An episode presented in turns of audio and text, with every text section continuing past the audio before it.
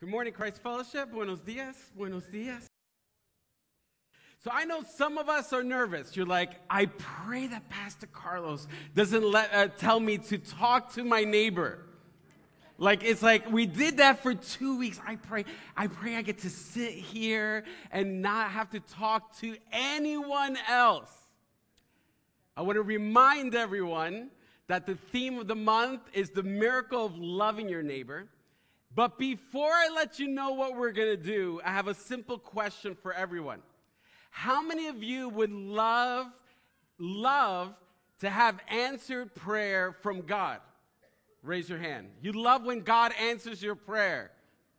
I, I, think everyone should raise their hand. If you're, if you're not raising your hand for that one, you know, you're not being completely honest. All of us want to um, get answered prayer from God. Now, we, we're going to highlight a key passage, which is really interesting here, because Jesus is speaking, and for us to see the answer to this prayer, we could be a part of it. Every single person in this room could actually play a part in answering a prayer that Jesus had to Father God. Think about that. You could be the answer to Jesus' prayer, your actions, whether to do something or not, really highlights if you're going to answer Jesus' prayer or not. And I'll, I'll show you the verse so you can understand what I'm talking about. In John chapter 17, starting at verse 20, this is known as the farewell discourse of Jesus as he, he's sharing. It says this my prayer is not for them alone. He's referring to the disciples. He's like, My prayer is not just for the disciples. And then he, he continues, I pray also for those who believe in me through their message. Who's that? Who has believed in Jesus through the message that's been passed down through the disciples? It's us, okay? Now let's continue. And then it says this that all of them may be one. So right now he's praying that all of us may be one. So this is you, through your actions, you could answer Jesus' prayer. That all of us may be one.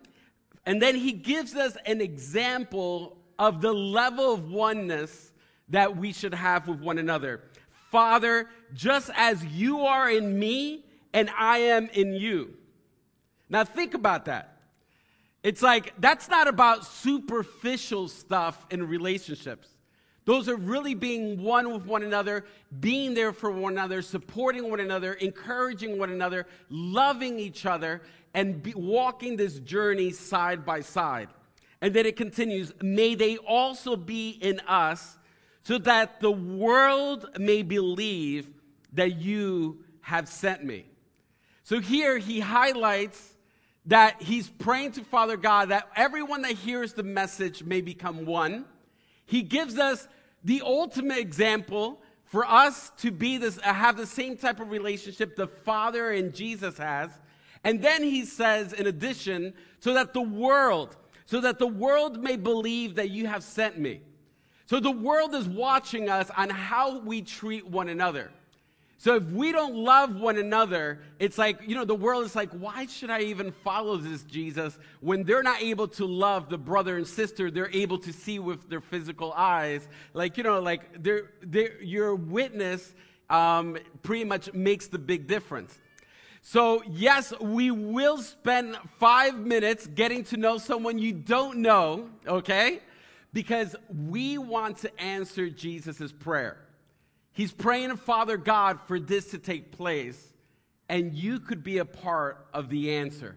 And to make it a little bit easier for you too, as you approach someone that you don't know, just to get them get to know them a little bit more. After you introduce yourselves, I actually added three questions. Um, it's going to be in the back. There's a slide for this. Three questions here in the back, and the questions are you could ask someone, what do they dream about? Pretty much, what are the things, what are the dreams that they have in their heart for their life? What do they sing about? Like, what are things that bring great joy to their heart and life? And what do they cry about? What are things that break their heart and bring sadness to their life? So, those are three questions to guide. Everyone could stand up to their feet. We could put on the lights a little bit. And there's going to be a countdown. I want you to answer Jesus' prayer. Find someone you don't know. And once the video goes on, once the video goes on, it's time for everyone to sit down. Some of us talked right through the video, too. You were so deep into the conversation. You're like, no video is going to stop me from talking. So, definitely everyone could find their seat. And I hope you got, uh, had an opportunity to get to know someone else from our church. Um, I just think it's so cool uh, that we get to be part of the answer uh, to Jesus' prayer. Uh, so many times we want God to answer our prayers. Every time we choose to love someone, we answer Jesus' prayer.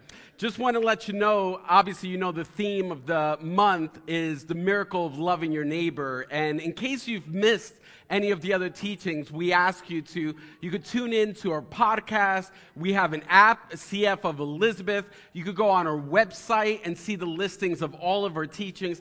I don't know if you know, but you could go years back to listen to different teachings as well.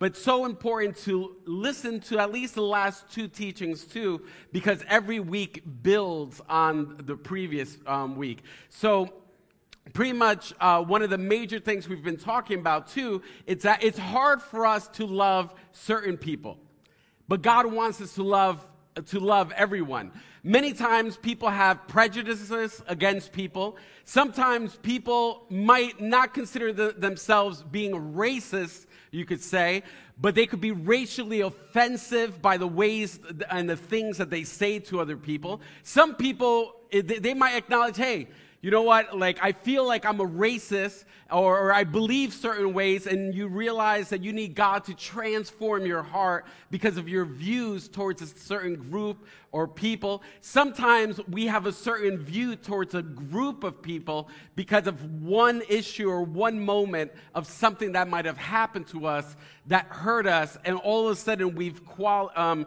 classified a whole group being a certain way. And here on the side, um, there's uh, obviously the cross and there's hearts there. And you're wondering if today might be your first day visiting our church, or maybe if you haven't been here, uh, if you weren't here last week. Last week, we had a moment where everyone here, we had a heart, and we had to write down on the heart someone that we have, or a group of people that we have a hard time loving. Um, so all of a sudden, we had to write it down and surrendering it at the foot of the cross, asking God to transform us and to give us the love that He has for everyone. So there you see the hearts decorating the cross, but that's symbolic of God wanting to transform our hearts. Um, so just to let you know, for, uh, for starting also for next week as well, or during the time period of the altar call today, you could always come up. There's extra hearts there and pens that you're able to add and put a heart on the cross if you didn't get a chance to. But if you come up and you write it, just drop your heart in the basket that's there. And then next week, your heart will be placed on the cross. And the following week during worship, you could always come forward and do that as well. But uh, something I said before is racism is real and hatred is real. And a lot of times, the way that we treat other people, how I said we could come across being very racially offensive, many times, even if we don't consider our, ourselves being prejudiced or being racist or anything like that. But the way we say things or do things could come across very hurtful. And we have to be very careful, even how we talk to other people. And, and, and something that we learned too from Miles McPherson the first week is just the fact that we have to love everyone as their, our brother and sister. The moment we consider, well, them or they as an outside group, you're already building like a gap between yourselves. But God wants us to love each other the way that He, he does. Um, how I mentioned racism is real, people being prejudiced is real. I'll never forget about six months ago, I went inside a store here in Elizabeth. I had to meet with the owner of the store because he wanted to talk to me about something. And when I show up to the store, all of a sudden you could tell that he's in a discussion that's a little heated with someone else that's there, but it was like a regular discussion. And out of nowhere, the woman looks at the owner and says, You better learn how to speak English.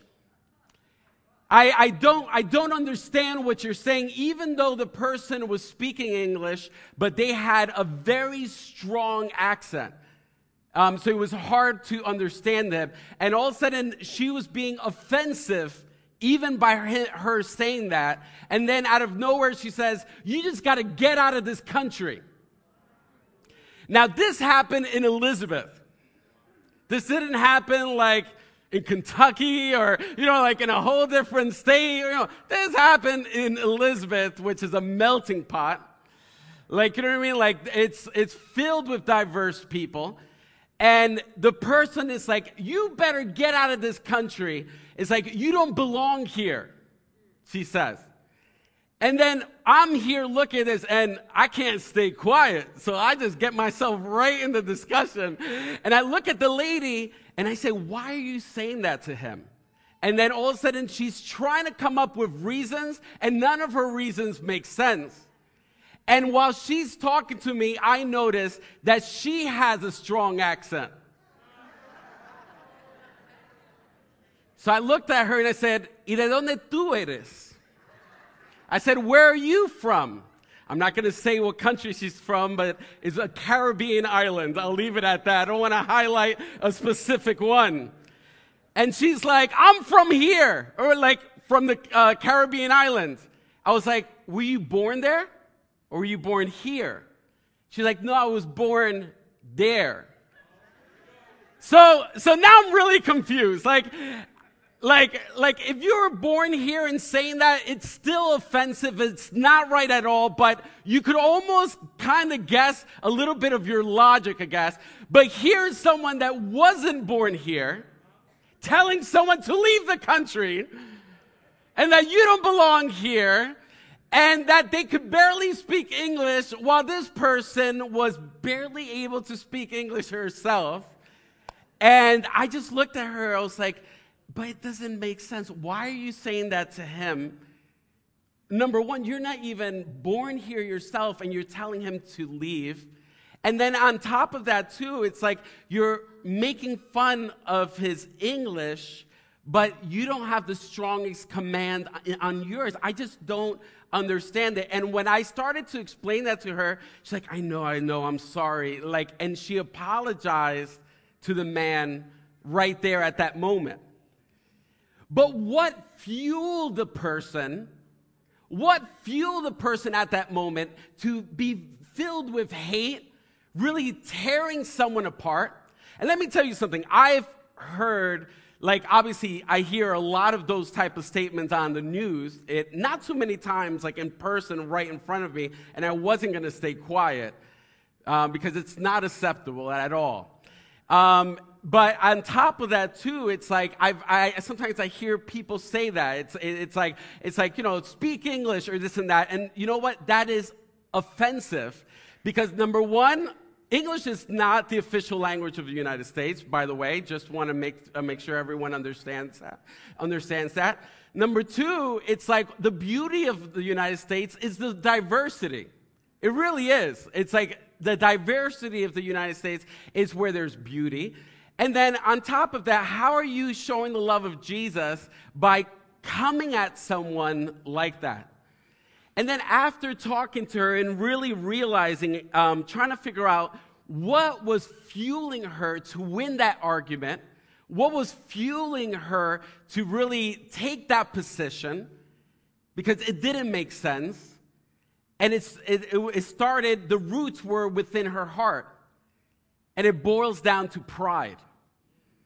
When someone has pride, and let me tell you, I'm, I'm not, obviously, I'm not talking about, there's a healthy kind, which is uh, having satisfaction over something you accomplished or something about your life. You know, you have satisfaction over that. But when it's pride that you feel as though you're superior over someone else because of something, then all of a sudden that's the pride that stems from evil and from our sinful nature. And I just want to give you a definition that's going to be behind me. Pride, it should be right here. Three, two, one. Aye. Yeah, that was pretty good. That we coordinated that. All right, it says this pride, an unreasonable feeling of being superior due to one's talents, beauty, wealth, rank, race, culture, profession, beliefs, traditions, and so forth. So, pretty much, it could come from almost anything, you could say. But the moment you feel as though you're superior to someone else, it's like you're being prideful. And in that moment, in that store in the city of Elizabeth, this woman was trying to get across to this person, the owner, that she was superior. And that was the pride that was coming out of her heart. And she was trying to find a way to verbalize it. And all she could think of is saying things that didn't make sense because what she said to him actually applied to her, you could say too. But it just brewed so deeply within her, she didn't care. She just wanted to come across and hurt someone. And if we're not careful, pride could really brew within our own hearts and come out and spill over, and we'll say things and do things you would have never imagined you were capable of. Have you ever said anything you ever regretted before? I know I have. All of us have. That we've said something that we didn't want to say. And what does, where does that stem from? It's the pride. And here, I just want to read two key verses. Psalm 10, verse 4, you could turn there. It says this. Here, King David said, um, he's speaking, he says, In his pride, the wicked man does not seek him, referring to God. In all his thoughts, there's no room for God. Think about that. Like the person that, like, that has pride in their hearts. Here, King David is referring to them as a, a wicked person that has no room for God because all of a sudden pride puffs you up, makes you arrogant, and the place where God deserves within your heart and mind gets bumped off. And there's no room for God in a prideful person. You've evicted God. And you might have not realized this, but you have a choice to either evict God or keep God to sit in the heart, in the throne of your heart and mind. But you need to make a decision. And then in Proverbs chapter 8, verse 13, it says this To fear the Lord is to hate evil. And then all of a sudden it says, I hate pride. King Solomon is saying this. I hate pride and arrogance evil behavior, and perverse, which means improper here, speech. So all of a sudden he's saying, you know what? I hate pride. I hate arrogance. I hate evil behavior and improper speech. So all of a sudden, pride is the pretty much the major focus that we need to be careful of that we don't fall into. Now, my question to you is Are you prideful? Are you prideful? And we're going to do a little test to find out if you're prideful, okay? So you could take your bulletins, turn into the back, take out your pen. Some of you are like, I thought we were going to church today. Why are we like in school? All of a sudden, it's like Carlos is doing a little test. We're going to do a little test, and I want you to be honest with yourself. And the reality is, the best way to find out how accurate this test is, the results, is having someone to answer it for you. So if you're here, I mean, this could cause a lot of problems. um, marriage counseling, just let us know if you need it afterwards. Um, if you dare and would choose to do this, uh, you could ask your spouse or someone that knows you really well to answer the questions concerning yourself and vice versa.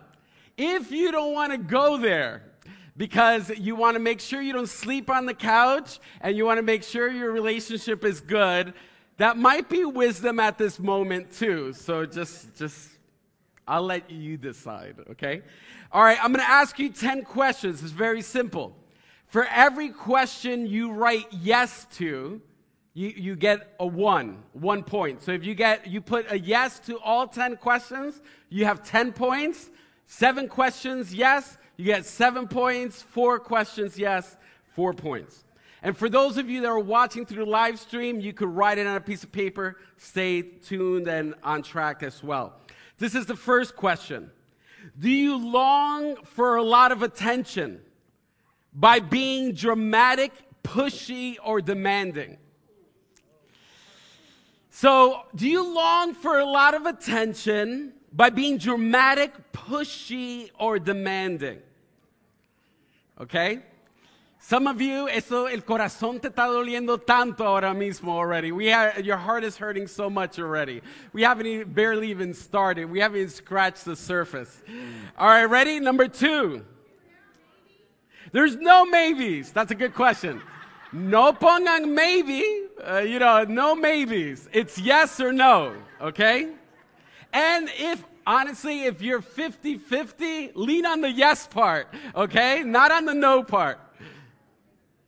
All right, ready? Number two, do you become jealous, negative, or critical of people who succeed? All of a sudden, when there's people succeeding around you, all, do you get jealous, critical, negative about them? Instead of like thanking God for what God's doing in their life, you're like, oye, pero I don't know why this happening to that person because of this, this, this. All of a sudden, you become critical. Number three, do you always have to win in a discussion or argument?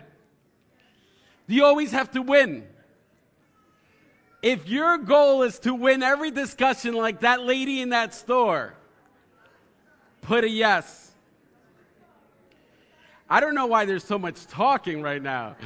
You guys, this is, this is a very somber moment where you're reflecting on your heart. All right, number four, do you have a pattern of lying? And if you wrote no, maybe you're lying at that moment too. So just be careful. You know, be conscious of your patterns here. You know, if all of a sudden you find yourself lying, stretching the truth a lot. Number five, do you have a hard time acknowledging when you're wrong? Is it almost impossible? Maybe you like you, you, you feel like it's it's like you know what I mean? Like all of a sudden when you hear the person say, I'm sorry, you feel like you're gonna drop to the floor. It's like, what? What did you just say? Those words exist out of your mouth? Now, something I, I do want to let you know, it's probably very dangerous for you to think of someone else at this moment. Don't think of really someone else unless you're doing the swap with your spouse. You know, really focus on yourself. Number six, do you have a lot of conflicts with other people? Is your life filled with drama? Let me tell you, there's people I know Every time I get a, de- uh, a text message, I know there's drama involved. I was like, what happened now? ¿Qué está pasando now? Drama everywhere. Number seven, are you quick to point out other people's faults or things you don't like about others? Are you just quick to point out things you don't like? As if your decision matters to everybody. All right, ready? Number eight, do you get upset when people do not honor your achievements or what you do?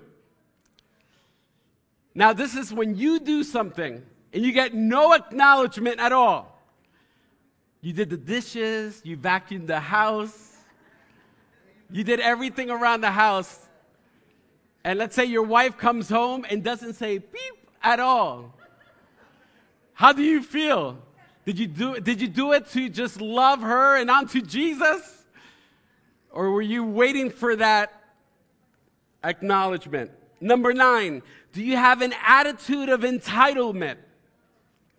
You just think, you just think everything should come to you and you're entitled to everything.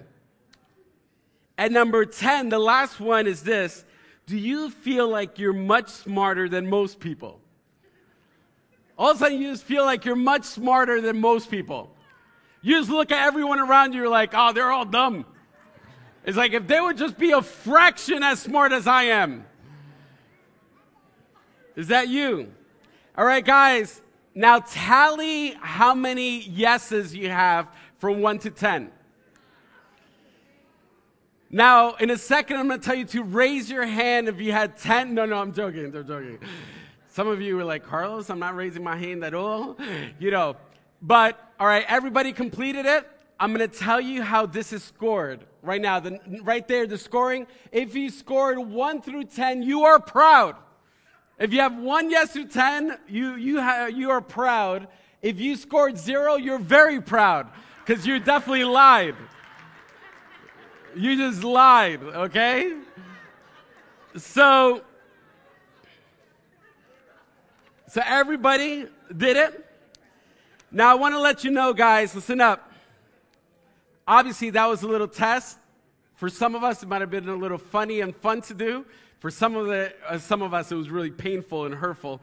And if your spouse took the test for you, don't go into explanation now. Just listen to the rest of the teaching. You could discuss why you put yes on those items afterwards, after service, after you eat lunch. Don't do that before lunch. All right, check this out.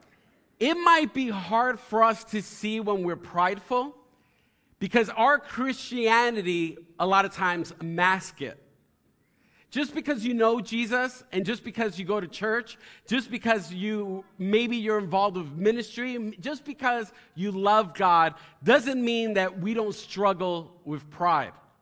So, I don't know about you, but have you ever have you ever woke up a day in your life and you just know you stink really bad, right? You just stink. Like tons of BO, let's say, body odor. You stink. And you look at the clock and you have no time to take a shower. You take out that old spice, thinking that it's to do something. You take out your cologne. Pastor Harold uses Old Spice. No, no, I'm joking.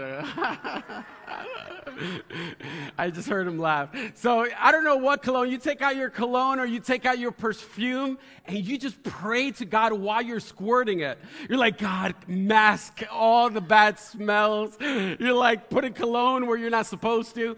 You know what I mean? Like all of a sudden, you leave your house thinking you're good.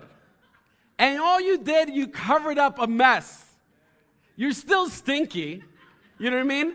You're still stinky and you just covered up a mess. I remember when I was little, I remember when I was little, my mom used to cook in the morning before I went to school.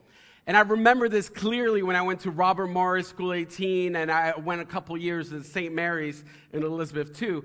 So my mom used to cook dinner, whatever we were going to eat for dinner, in the morning. So think about it adobo, spices, the whole shebang and stuff. And I used to complain to my mom, like, Mommy, yo huelo feo. Uh, it's like, Mom, I stink. It's like I go, I, I, go to school and the kids try to smell my clothes to figure out what you cooked this morning.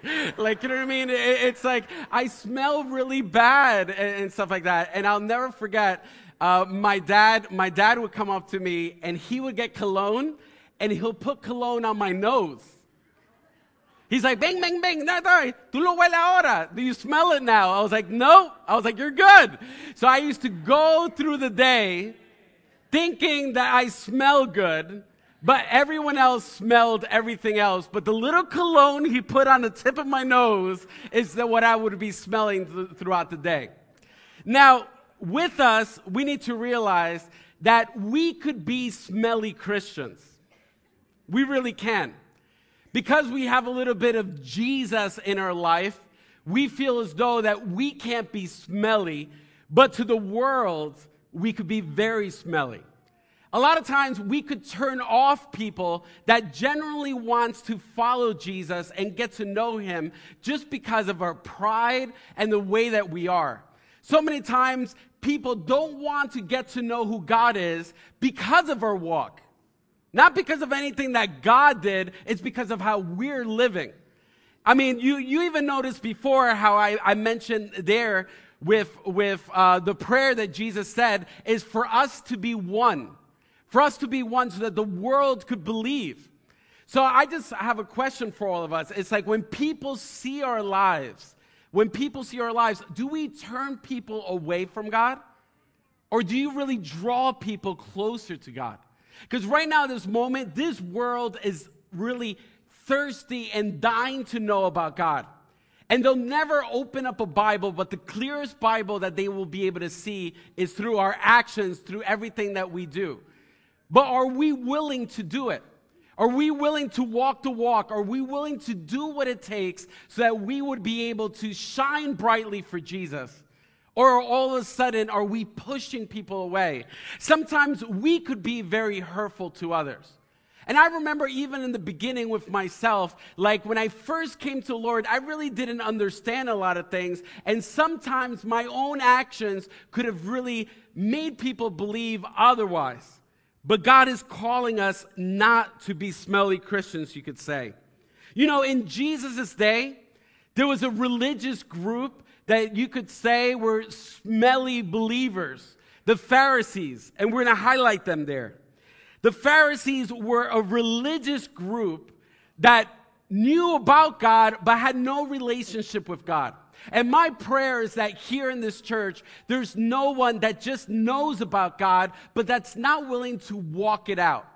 And I know some of us, you know, like how I mentioned before, the whole thing with the the whole thing with in the beginning to talk to someone you don't know. I know that's a little uncomfortable for some of us. I know for some of us it might be hard to do, but this is walking the walk. Because if, think about it, this is a safe place here. This is a safe place. And if you're not willing to do it here, where you could be in a safe place, talk to someone uh, that loves you, how, like, what are the chances you're to do it outside in the world?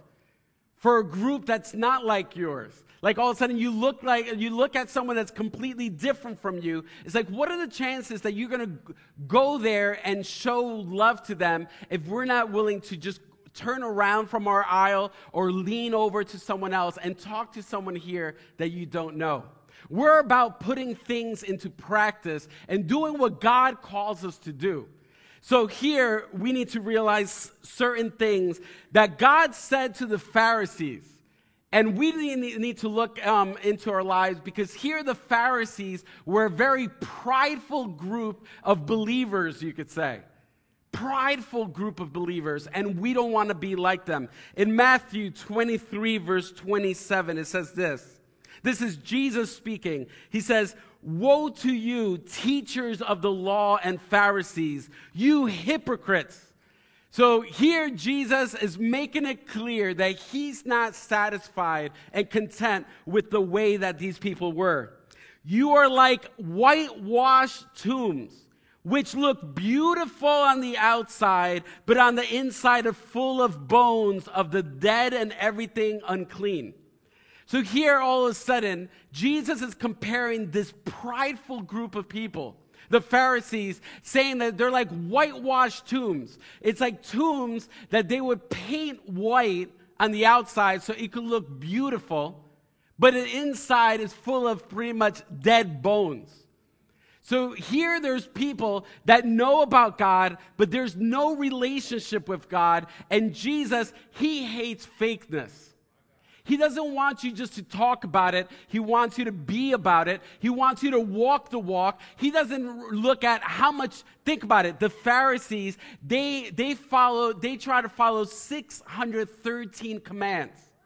613 commands, not about 10 commandments, 613 commands. They were able to tell you all the commands from the beginning to the end.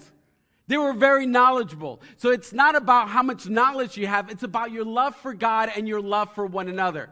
And if you ever want to evaluate your relationship with God, you need to look at it like that. How much do you love God?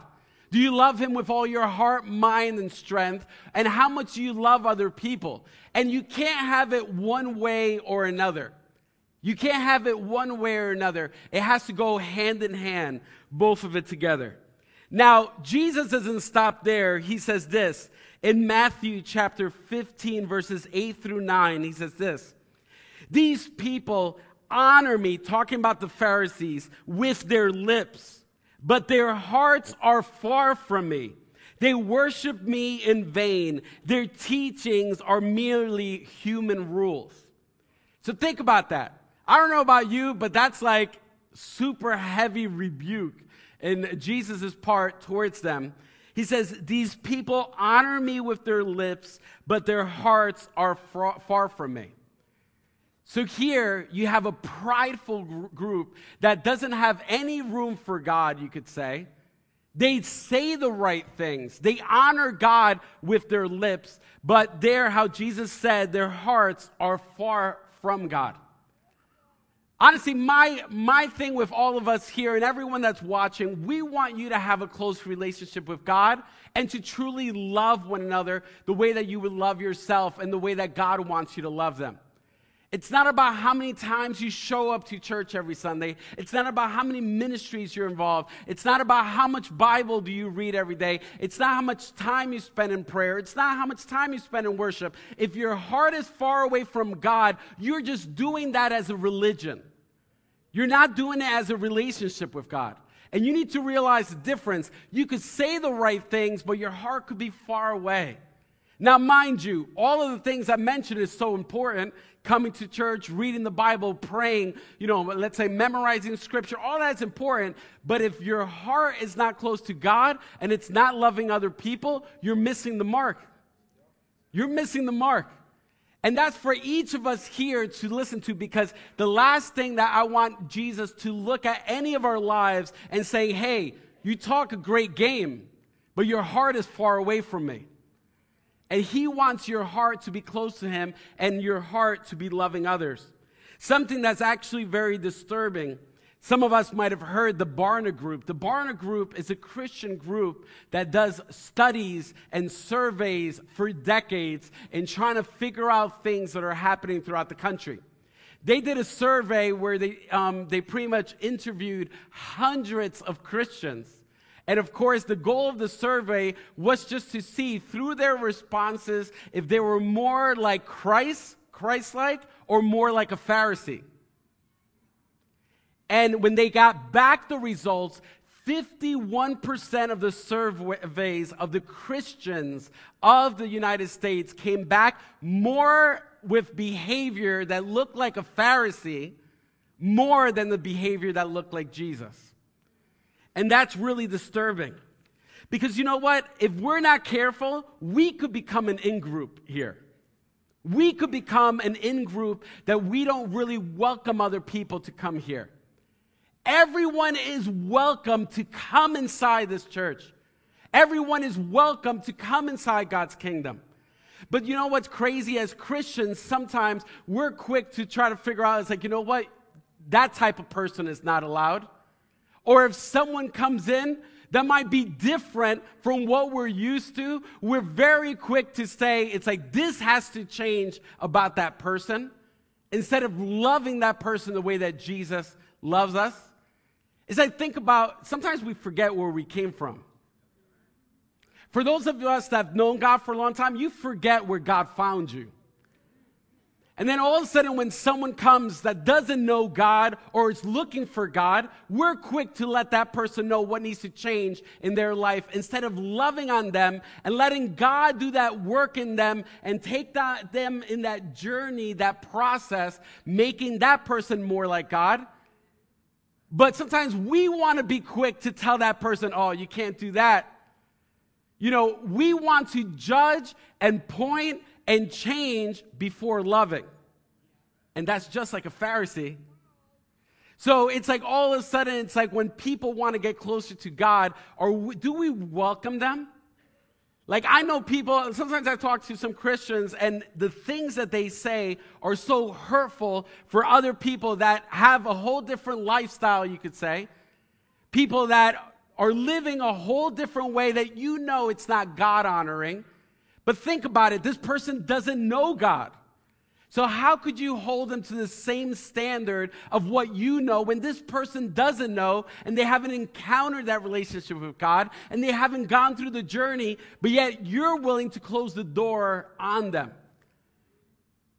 You know, it's like we need to realize that everyone, I want everyone to feel com- completely at home here at this church for everyone, no matter what they believe, no matter what they're doing, no matter what sins they're entertaining in their life. I want them to know that this is a safe place for them to pursue God, for them to wrestle with their struggles, for them to know that they're welcome here at home.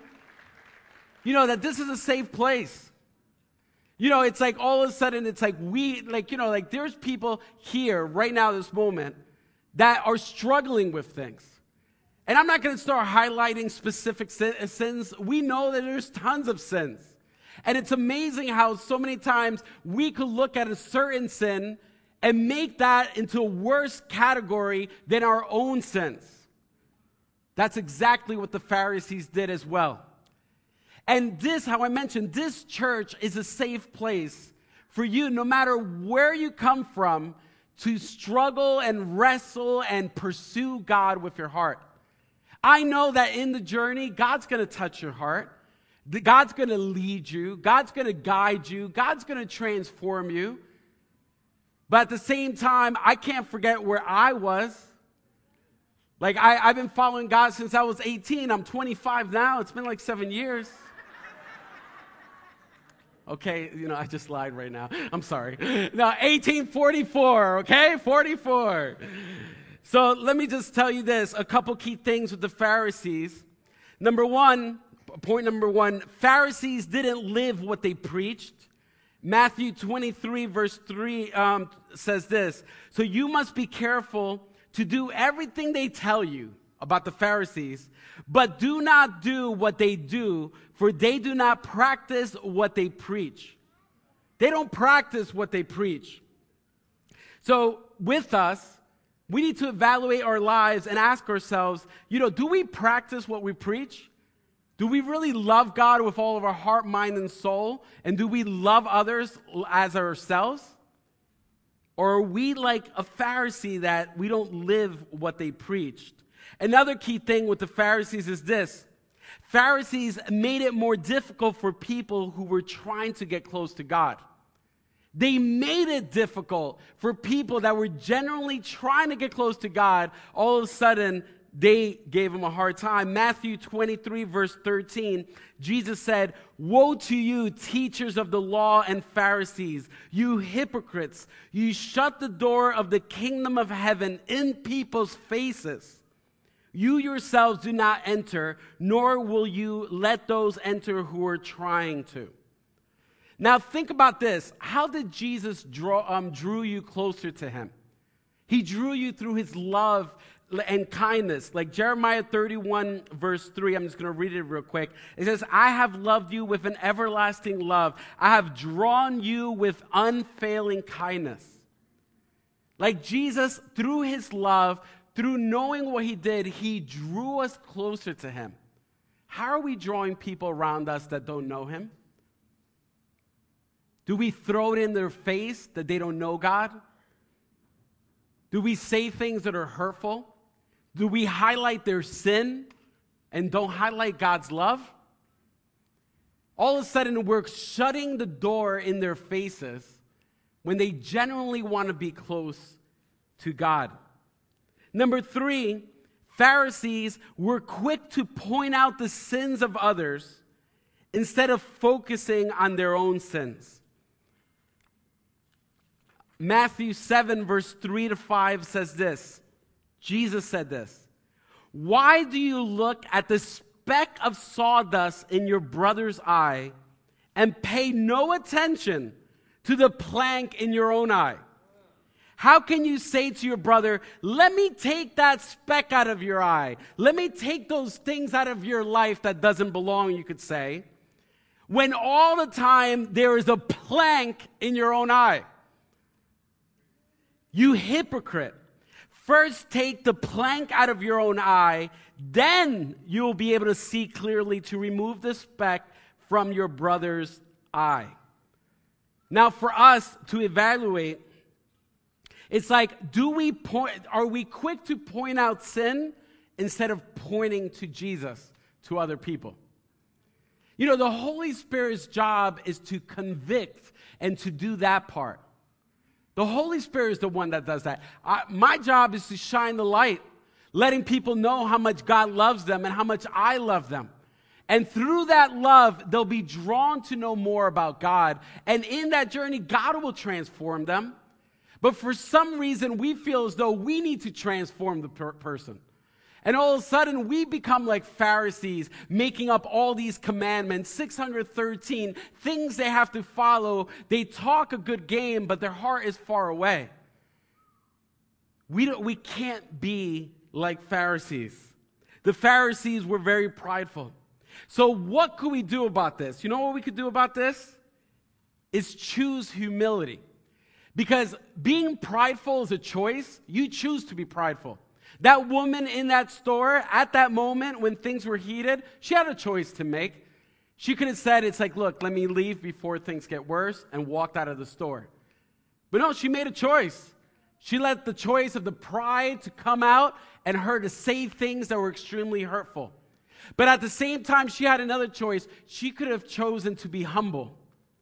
She could have chosen to have humility, and even in that moment, said, I'm sorry from the beginning and just walked away.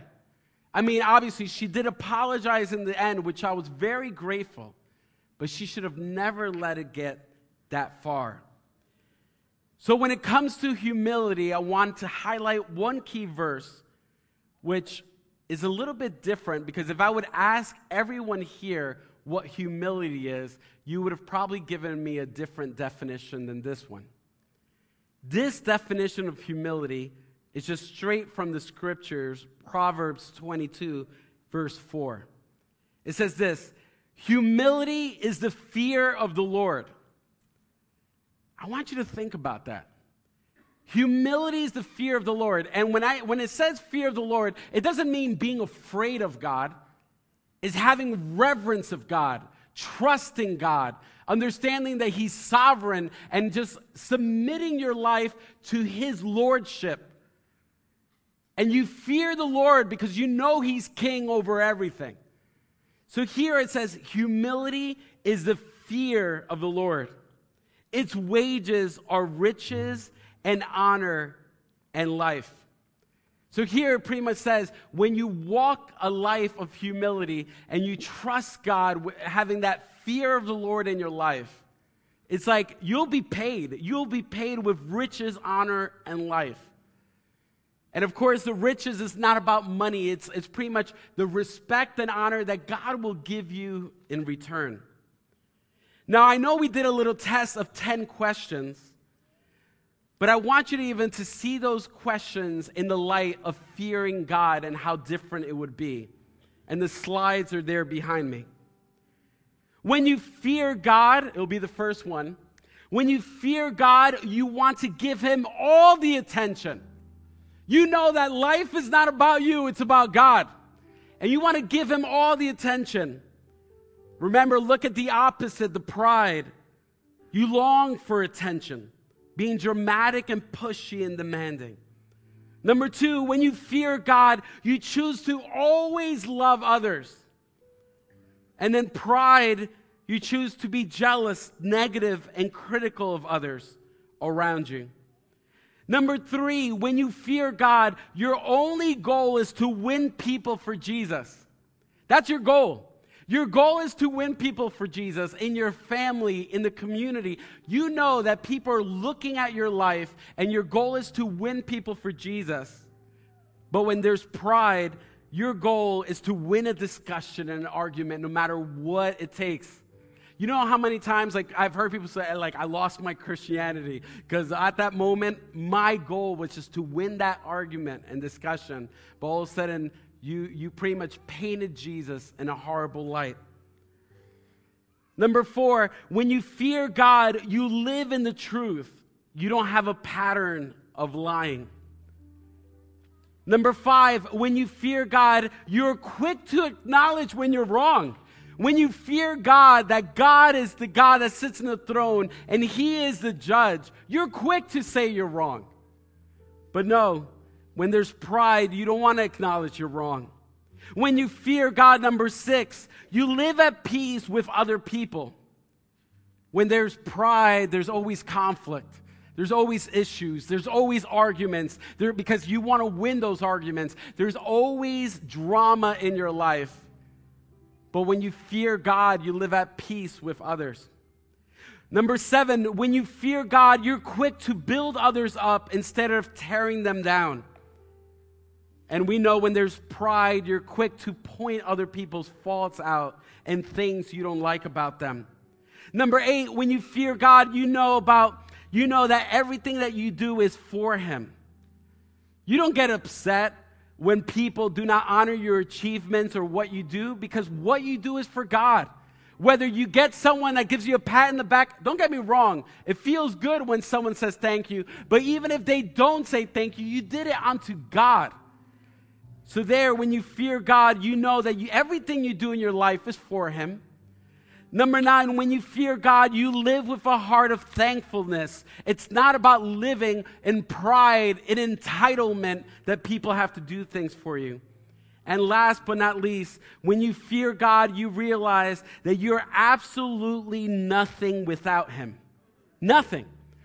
So, of course, when you're prideful, you feel like you're smarter than other people, or better than other people, or, or more important than other people. But you know, when you fear God, that you're nothing without God. We're nothing without Him at all. So, even now, as we're getting ready to close the service, one of the, the last song that we sang in worship, I, I, I didn't even, it was a new song that they did. And it, one of the verses said this Fill my heart till all they see is you, Lord. That's choosing humility. Fill my heart till all they see is you, Lord. No matter who you encounter, for people to see Jesus in your life. Let me tell you, life is short. Life is short. And we don't know how long we're going to end up living this life. But I tell you this God wants us to live our lives, no matter how many years we live, shining brightly for Jesus.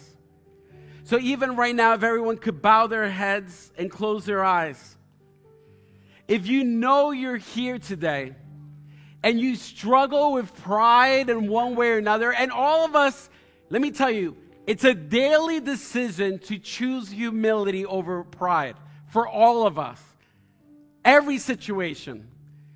So if you're here today and you know that you want to choose humility, and you know that your prayer today is for God to fill your heart so much with Him that when everyone sees your life, they see Jesus. I just want you to stand to your feet now.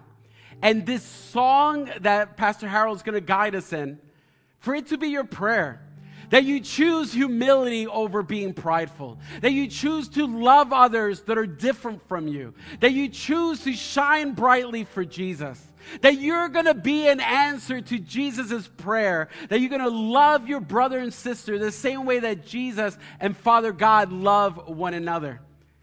The choice is yours, and let's worship God.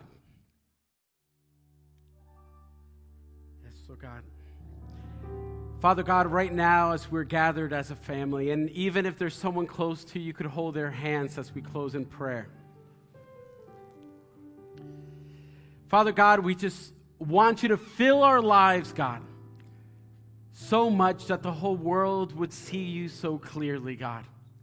God, we pray, Lord God, that we would love one another like never before, that we would choose to love one another, God that we would choose humility, God, in our lives over pride, God. God, we pray that you would tear down every single wall that might be placed, that we might place, or that are in this society, in this culture, in this world between people, that you would tear down these walls, God.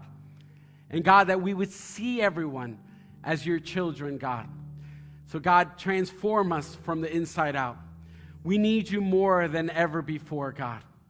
Forgive us, God, for placing roadblocks between people, God. Forgive us, God, for not going out of our way to show love. So, God, make us more like you in Jesus' name. And everyone said, Amen. God bless you. Enjoy the rest of the day.